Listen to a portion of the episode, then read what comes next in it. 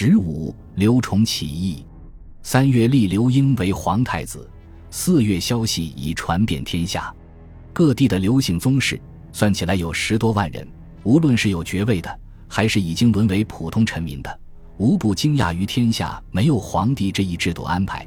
但绝大多数保持了沉默，他们的态度可能在暗暗分化：有人紧张观望，有人不问世事，有人唯恐失去禄位，当然也有人忧心忡忡、悲观不已。宗室的众多分支里，汉景帝之子长沙定王世系刘长，子孙众多。在这同一个世系下，既有起兵反莽，又有请求王莽称帝的宗室成员。建立东汉的刘秀也属于这一世系。可谓极汉末宗室之大成。安众侯刘崇是长沙定王世袭之一，封地位于南阳郡。有趣的是，刘崇的封地安众侯国，王莽最初的封地新都侯国，以及同属长沙定王世系的冲陵侯国，三地相去并不遥远。安众国与新都国几乎挨着，在王莽赐九锡之后，新都国拓展了边境，与安众国可能接壤。这种现实压力，或许是刘崇对王莽摄政反应极为激烈的原因之一。刘崇本人没有实权，就把安众国实际的主政者国相张绍喊来商议。张绍的从弟恰恰就是为王莽制定路线图的张耸，这兄弟俩看起来早就道不同不相为谋了，所以刘崇才敢把张绍招来密谋大事。刘崇的态度非常明确：王莽摄政，刘氏必危。但是，天下包括宗室几乎没有反对王莽的声音。刘崇对此不以为然。他分析认为，大多数宗室是在沉默中等待爆发，只是没人敢带头，因此此宗室耻也。吾率宗族为先，海内必和。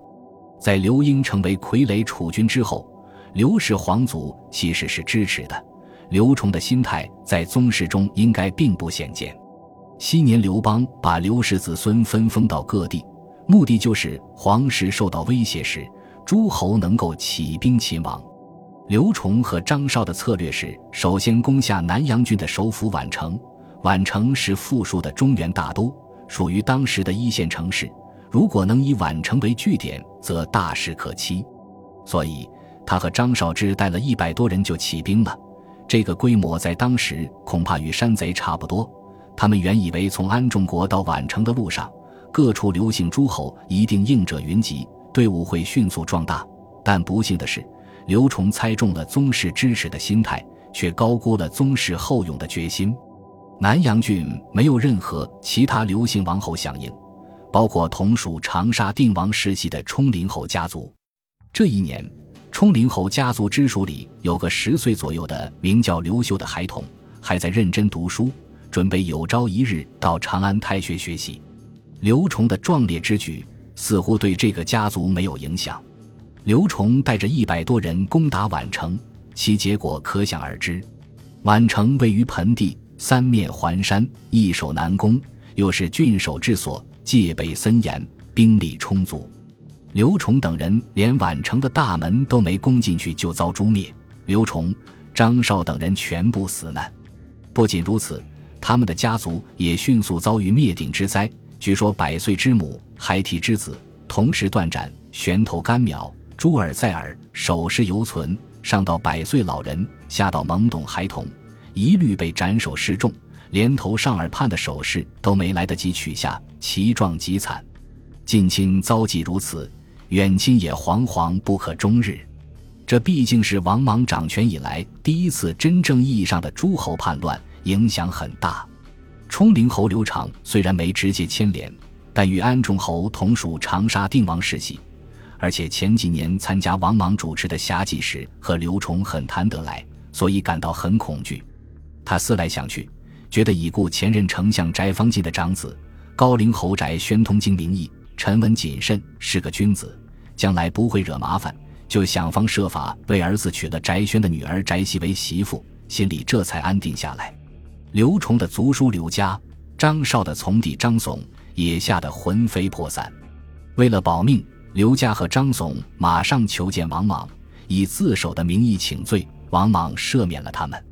都知道张耸是文章高手，那篇劝王莽当周公的文章尤其壮丽，刘家于是恳求张耸再来一篇，为自己卷入这场震怖天下的谋反案进行辩白。这又是一篇极为成功的奏文。张耸一个人就有两篇文章因王莽而流传千古，简直可以称为王莽的知己了。班固将全文录在史书中，目的当是羞辱和批判。但不得不说，这篇奏文的确言说了汉末广大沉默的宗室的另一种心声，不能一概斥之为阿谀奉承。张耸奏文其实就写了两个事情：第一件事，颂扬王莽存亡续废。认为王莽恢复了大量绝嗣或被废的刘氏王侯的爵位，因此是在扶植刘氏宗室，是对汉廷中央自文景以来不断打压宗室之脉的反驳。凡以为天下后刘氏也，臣无余志，民无男女，皆欲之意。天下是个人都知道王莽恢复了那么多刘氏家族的财产地位，你竟然还谋反？第二件事。批判刘崇不识好歹是大祸害，罪不容诛。张耸在这里用了一串最严重的词汇来描绘刘崇：臣子之仇，宗室之仇，国家之贼，天下之害也。是我个人的仇人，刘氏宗亲的仇人，国家的叛逆者，天下的大祸害。因此，不能只是批判就完事儿。张耸建议还要铲平刘崇的宫殿房屋，将其挖成大坑。灌满污水，以起到诅咒镇压的作用。这一送一批，王莽极为高兴。这篇奏书是以刘家的名义呈递的，所以王莽觉得刘家如此大公无私，不顾刘姓私亲，与自己同仇敌忾，实属硬核骨质，忠孝助焉，就封刘家为帅李侯。刘家的七个儿子赐爵关内侯。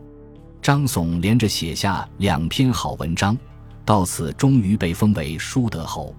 这两个爵号都是另称，不知道实意在哪里。此外，南阳郡派去毁坏刘崇公时灌上污水的官吏百姓也受到封赏，以至于长安市民特意做了两句歌谣来讽刺：欲求封，过张伯松；立战斗，不如巧为奏。伯松是张耸的字，长安市民难以理解，文字材料写得好。不仅自己能封侯，连被捉刀的人都能封侯。王莽每扩大一步权力，都会留意刘氏宗室的反应。刘家无疑为观望的宗室做了表率，而张总提出的毁房子、挖池子、灌脏水的做法，合乎王莽一贯的口味。王莽相信这种方式能够恐吓到蠢蠢欲动的宗室，所以他下令今后凡是造反的，一概这么做，给刘家。张耸封侯的考量就在于此。刘崇的叛乱虽然规模小得可怜，却给了王莽极好的借口。群臣向太皇太后提出，刘崇之所以敢起兵，是因为王莽权力还太轻。五月，王政君下诏允许王莽朝见自己时，也可以称假皇帝；而在以前，王莽面对他要执臣下之礼，这意味着他的代理身份更加牢固。本集播放完毕，感谢您的收听，喜欢请订阅加关注，主页有更多精彩内容。